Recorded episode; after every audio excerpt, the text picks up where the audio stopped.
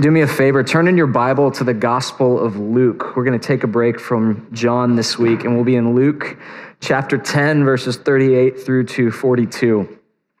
You might have caught this yesterday, that yesterday was Ash Wednesday. It was the beginning of the season of Lent for those who follow the church calendar, the Christian year, which is something that we sort of loosely follow as a ministry. We normally do Advent and then we'll, we'll do Easter and Christmas, which are all parts of the church calendar. And last year we did Lent.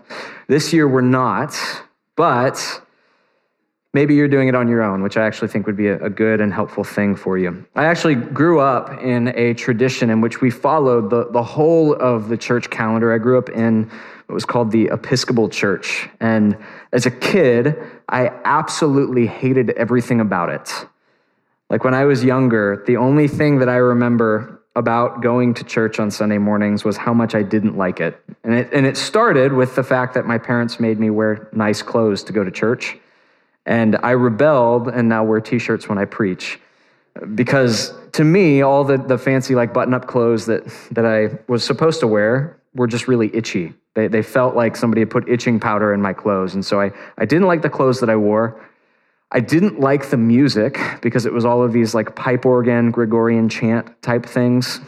And in retrospect, I actually kind of like pipe organ, Gregorian chant music. I listened to that like today while I was writing my sermon. But at the time, as a kid, I was like, this sounds nothing like NSYNC, which is cool music because I was a kid in the 90s.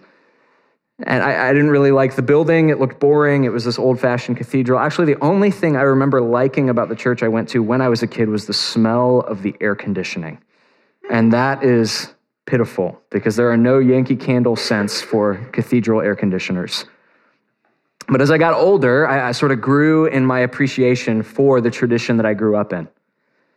It was my Uncle Chris, I believe, that pointed out that that terrible stuffy cathedral that I spent all of my early Sunday mornings in was actually built in the shape of a cross, as if to say that the people who gather here are people who are shaped by the cross, even when they don't recognize it, which I certainly didn't. And I think it was my mom who mentioned that whenever the Gospels were read aloud, as we just did during worship, the, the one who read them would actually take the Bible and walk out into the middle of the congregation as if to say that the Gospel is good news for all people. The gospel comes and meets us where we are. I just figured it was some boring old ritual. I didn't realize that it meant something significant. And later on, I came to appreciate what was celebrated yesterday Ash Wednesday, the season of Lent, and Holy Week, the, the Christian calendar. At the time, I had thought that that was kind of a, a silly, stupid tradition. And yet, the older I've gotten, the more I've understood the logic behind that, the more I feel like it's grasping at something good. If you're, if you're not familiar with the, the Christian calendar, it's, it's basically this series of holidays throughout the year that mark different events in the life of Jesus. And if you keep the Christian year, what ends up happening is that there's not really a season of your year that is not marked by some significant event in the life of Jesus. And so you have Advent leading up to Christmas, which sort of helps us think about the time that Israel waited for the birth of the Messiah. And then Christmas is obviously about the birth of Jesus. And then from Christmas, you go to Epiphany, which is when the, the world saw the Messiah for the first time. It's the revelation of the Messiah in the visit of the three wise men. And you move from that into something like Lent that reminds us of Jesus' 40 days in the wilderness fasting. And so we too fast. And then you come to Holy Week that reminds us of Jesus' last week, and Easter, which reminds us of his death and his resurrection, and on and on and on it goes. The idea behind it, though, I think is what's so important. The idea behind the Christian calendar is that if Jesus is really Lord, then he's Lord of time as well. And that he's not just Lord of our Thursday nights, he's not just Lord of our Sunday mornings, but he's Lord of every single facet of our time. And that's what the Christian year takes seriously. You know, so often as at our church here, we, we use the language of surrender. I think it's kind of in our mission statement. We changed our mission statement recently, and I think I have the old one memorized. But it's something like uh, we exist to surrender to God as He makes disciples through us here and around the world. And we talk about surrender a lot, but, but the, the nitty gritty of what that looks like is a lot more complicated than a catchphrase part of that, I think, means taking seriously what the church calendar takes seriously, that our time belongs to the Lord as well.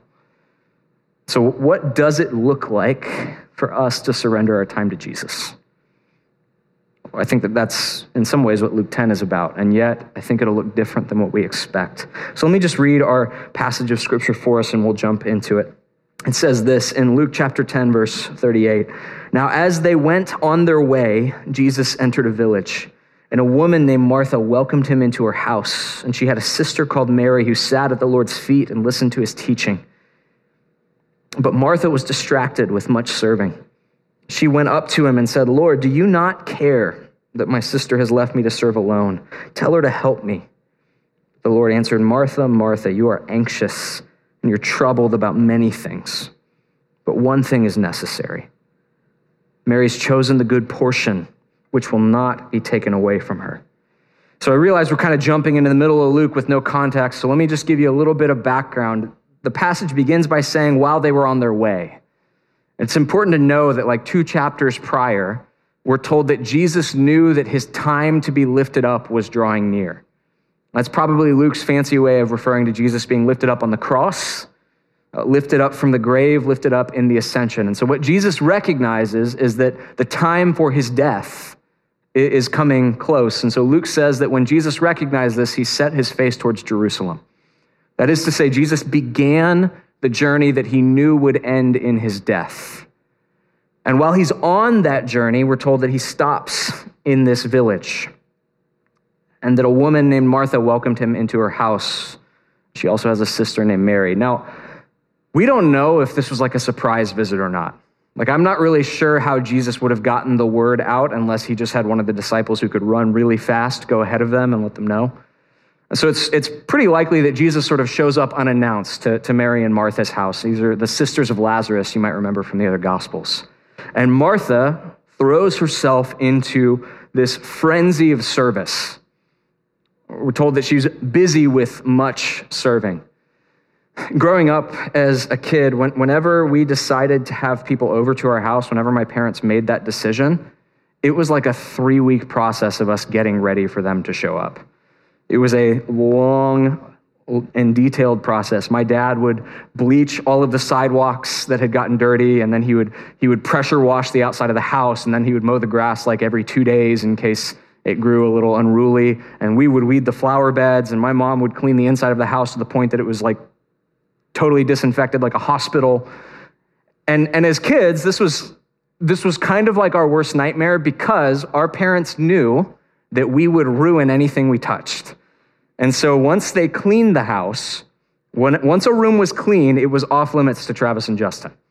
Like, you may no longer go in this room and, until it got to the point to where it's like, I know you want to brush your teeth, but you'll mess the bathroom up. So here's a water bottle and a toothbrush, and you can go outside. That actually has never happened. But it was that never, that's never happened. But it was that level of like meticulous cleaning to make sure that everything was, was ready for people.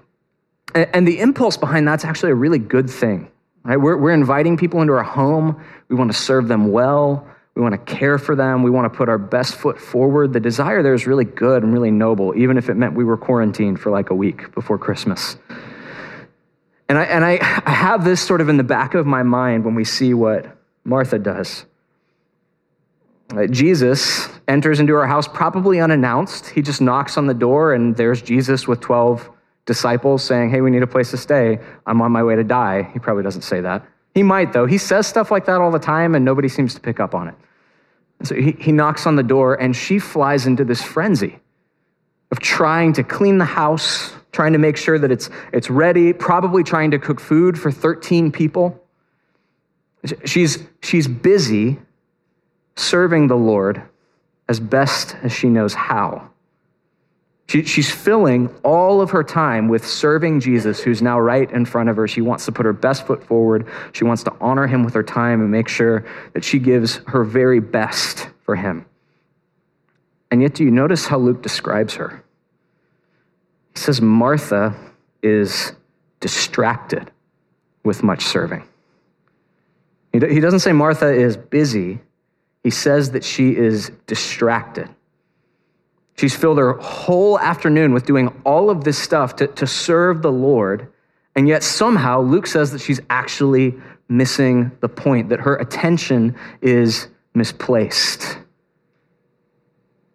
Here, here's what Luke, I think, wants to warn us with it is entirely possible for you and I to fill all of our time with doing things for God that, that truly are intended to honor God and may indeed be things that He commands of us. And yet, it's possible to fill our time in doing things for God and not have actually surrendered our time to God.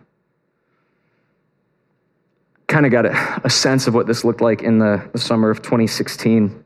Had all these really cool opportunities here at the church. Was invited by Mark and Tom to go to Uganda and, and do some training with the pastors that we partner with over there in Village of Hope and I thought that that certainly sounds like a good use of two weeks of my summer. So, yes, I signed up for that. And the church was also offering to help me out with seminary. And I thought, well, that also sounds like a really good use of my time. So, I'm definitely going to start taking classes. So, yes.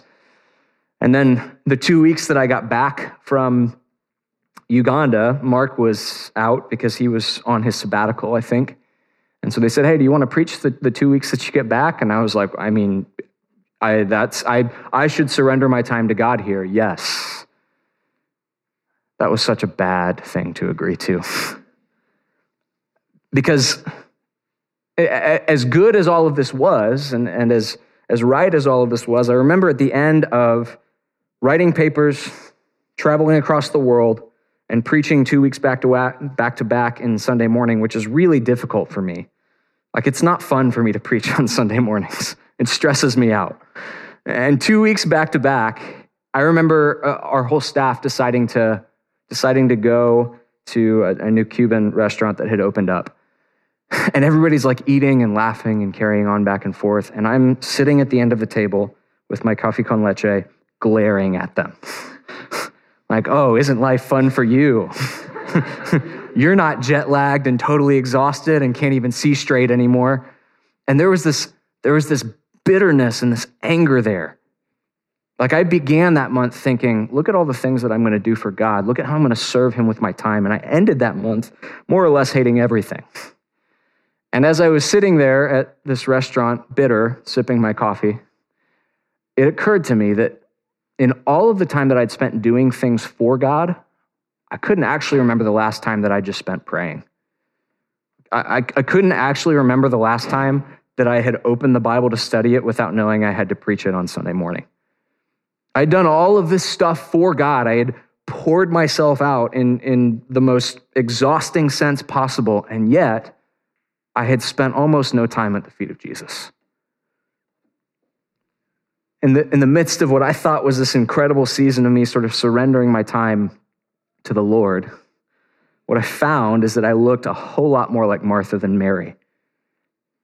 Uh, and so maybe you heard at the beginning of this that we were going to talk about what it looks like to surrender our time to, to the Lord, what, what it was going to look like for us to be devoted in not just Sunday mornings or Thursday nights, but what it was going to look like to really present our time before God. And, and maybe what you assumed that meant is that I was going to tell you that you should sign up for more missions trips and you should spend more time doing evangelism and you should serve in more ministries here at our church. And, and hear me when i say like all of that is good. And, and all of that is important and all of that is necessary. But the story of martha and mary warns us of this.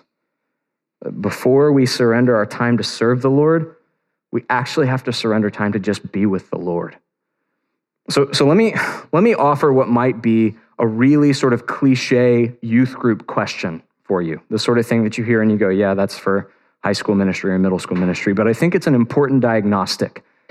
Reflecting on like the last month or two of your life, how often have you actually just spent in prayer when it wasn't required by a church service? Like theoretically, you could check the box and say, I prayed tonight. Corey led me in prayer. But when it wasn't required of you, when was the last time that you actually prayed? Just sat at your kitchen counter or at your desk and spent time before the Lord in prayer. If you can count on one hand the number of times that you've done that in the last month, but you've lost track of the number of places that you're serving, then something might be out of sync. Maybe as much time as you've spent doing things for God, you haven't really surrendered your time to Him. And here's, here's what's important to say because so often people paint Martha in this story as the villain. Like, look at all the terrible stuff that Martha's doing. Martha's not wrong. Like, Martha is not doing something bad. She's just missed what's best. It, it's not that, that Martha is, is wrong in what she's doing, she's just gotten things backwards. You know, the, the logic of the gospel, it's never do and then be. Rather, it's be and then do. It's not do all of these things for God so that you can be near to Him, but rather it's draw near to the Lord and serve Him out of the overflow of time spent in His presence. Martha hasn't chosen something wrong, she's just bypassed what's best. She's thrown herself into serving Jesus without actually being with Jesus. Of course, Martha is absolutely furious about this whole situation. And you can, you can imagine how this goes. Like Jesus shows up and she kind of freaks out a little bit, and then she starts cooking and she starts cleaning. And she notices that everything's going a little bit slower than it normally does. And then she looks up and she sees her sister sitting next to Jesus, not helping. And she gets madder and madder and madder. And you can, like, in my head, I see her, like, just glaring at her while she washes the dishes. And then she finally takes the rag over her shoulder and throws it and then smashes two dishes. And it's like a record scratch, and everybody turns and looks at Martha. and then she yells at Jesus. I mean, I assume she yells. It sounds like she's yelling. She says, Lord, do you not care that my sister has left me to serve alone? Tell her to help me. This is the astounding thing. She calls Jesus Lord and then she tells him what to do. She says, Lord, Master, here's what you should be doing. Which just sort of underscores the fact that she is in the in like the throes of maybe a bit of an emotional crisis. She doesn't realize that there's a contradiction in what she's saying. Lord, I know what's best. But she asks this question, and it's, it's, a, it's a fair question from her perspective. Don't you care? Do you not care that my sister's not helping me? And you can tell from Jesus' response that he does, even when she doesn't feel like it. Jesus says, Martha, Martha, you are anxious. You're troubled about many things, but one thing is necessary. Can, can I just say that if you spend all of your time doing things for God without first spending time in the presence of God, in prayer and, and Bible study and, and gathering together around the table, if all of your time is spent doing things for God at the neglect of being with God, you will find yourself sitting at the table over your coffee con leche, anxious and troubled and bitter about many things there's a,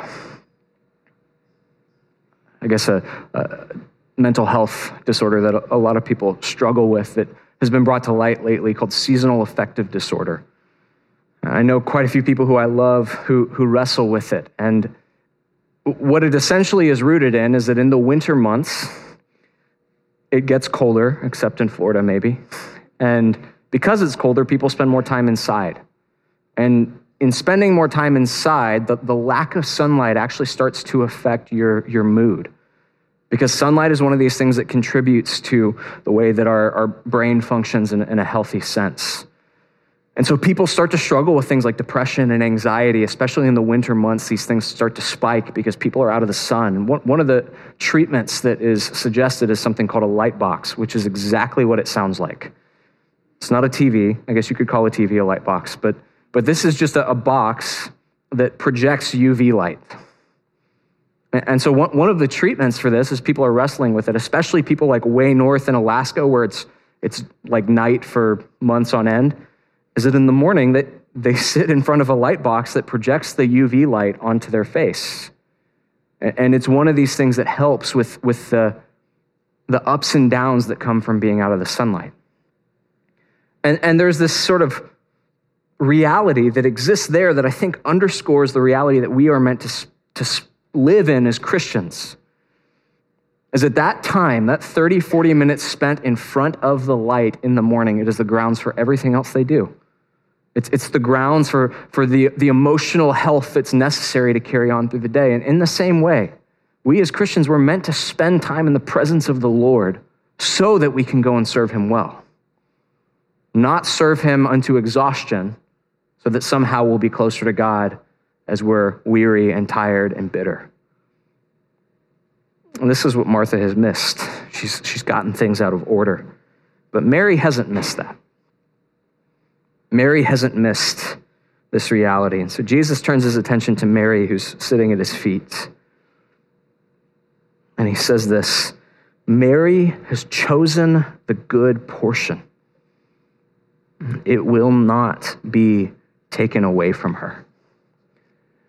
I think that's, that's really an, an astounding thing as, as Jesus sort of talks to Martha and her anxiety and her, her weariness and why won't, why won't my sister help me? He, he looks at Martha and he says, You're anxious and you're troubled, and your sister got it right. You, you miss the point, but she gets it. She has chosen what Jesus calls the good portion which is to sit at his feet in his presence. And he makes this astounding promise. He says that it won't be taken from her, that this choice will never be taken away from her. The, the nature of life is such that there are all sorts of things vying for our time. There's all sorts of things asking us to give of our time. And that's not a bad thing. Living life requires that you invest time in all sorts of things. And yet, in almost every facet, there is no guarantee that that investment will not return void. There's no guarantee. Like maybe you're in college right now and you are diving headfirst into making sure that you get the best grades possible, and you are busting your tail to make sure that you're a 4.0 student so that you can get the greatest job can I tell you that no matter how much time you spend on your grades, there's no guarantee that you'll end up with anything to show for it other than a diploma, which costs the university 20 cents to produce, cost you $40,000 in years of your life. You can invest all of this time with no guarantee that it will amount to anything. I don't say that to dissuade you, but it's appropriately humbling. Or, maybe you're working a job and, and your goal is to build up that 401k so that you've got the money to retire. Can I tell you, retirement's not looking great for our generation? Sorry. And, and as much money as, as you invest and as much time as you spend trying to accumulate wealth, we're all only five to 10 bad financial decisions away from all of it being taken away from us. It's gone like that or, or, or, that romantic relationship that you're investing all of this time in, there's no guarantee. There's no guarantee that it'll last. I pray that it does. I really, really do. Jesus says that this time spent at his feet, this is the one thing which will not be taken away. That is the only investment that does not return void, that cannot be lost. I saw this a, little bit over the last couple years. Um, my my grandma on my mom's side, my my yaya, whose full Greek name is Artemisia Demopoulos, was this woman of incredible skill in so many different areas. Like she was really, really good at sewing. I'm sure she spent a lot of time getting good at sewing. She was good enough that my mom didn't need to buy clothes the first few years of her life. My grandma just made them. She's like, what do you want? Okay, I can make that. Just crazy, unbelievable. Uh, she was phenomenal at cooking, and I'm sure spent a ton of time getting to be really good at cooking. Like we've gone through some of her recipes, and they are meticulously detailed. I can't really read it because her handwriting's in cursive, and I lost that skill years ago. But you can tell that she invested all of this time going through her library, um, there were all these books on her favorite card game, which is called Bridge, which I don't understand. Pokemon and Magic the Gathering make so much more sense to me. But she invested a ton of time in that, like a ton of time. And yet, as, as the years went on and as she, as she battled with dementia, all of these things that she invested all this time in, slowly they started to go away. Uh, as, as her, her memory started to slip, sewing didn't come as easy. And cooking sort of became something that she couldn't do, and I couldn't tell you the last time that she played bridge. All of these things, all of this time, gone.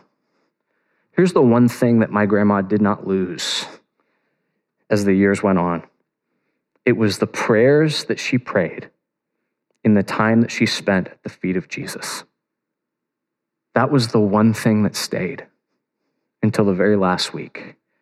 So that, so that you could say, Give us grateful hearts, our Father, and she would go, For these and all thy mercies, and make us mindful of the needs of others through Christ Jesus our Lord. Amen.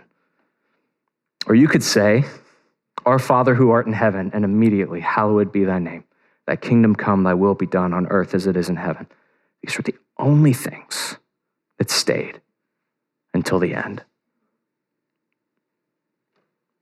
Jesus says to Martha, You're doing a lot of stuff for me, and that's good. But here's what's necessary that you spend time with me, that you spend time in my presence. And then he makes this promise. He says, Mary has chosen the good portion, it will not be taken away from her. It just won't. I won't take it from her. This is the only area in life that carries that promise. It's the only area in life worth devoting your time towards with reckless abandon. Life, by its very nature, it demands that we give up our time. And that's not a bad thing, whether it's friends or family or relationships.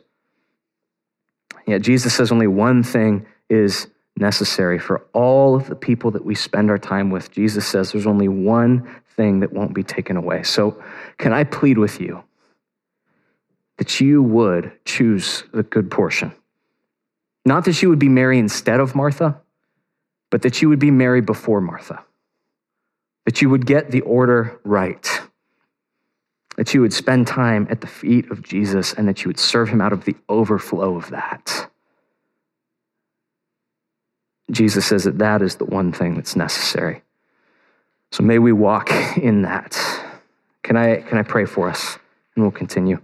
Uh, Lord, we thank you for this promise that the time that we spend with you is never lost, it's never wasted, though all sorts of other things might pass away. God, help us to choose what is best and to serve you out of the overflow of that. Help us to make time to be in your presence. And, and out of that, Lord, I pray that we would serve you, that we wouldn't be distracted with much serving, but that we would serve you out of the abundance of your presence.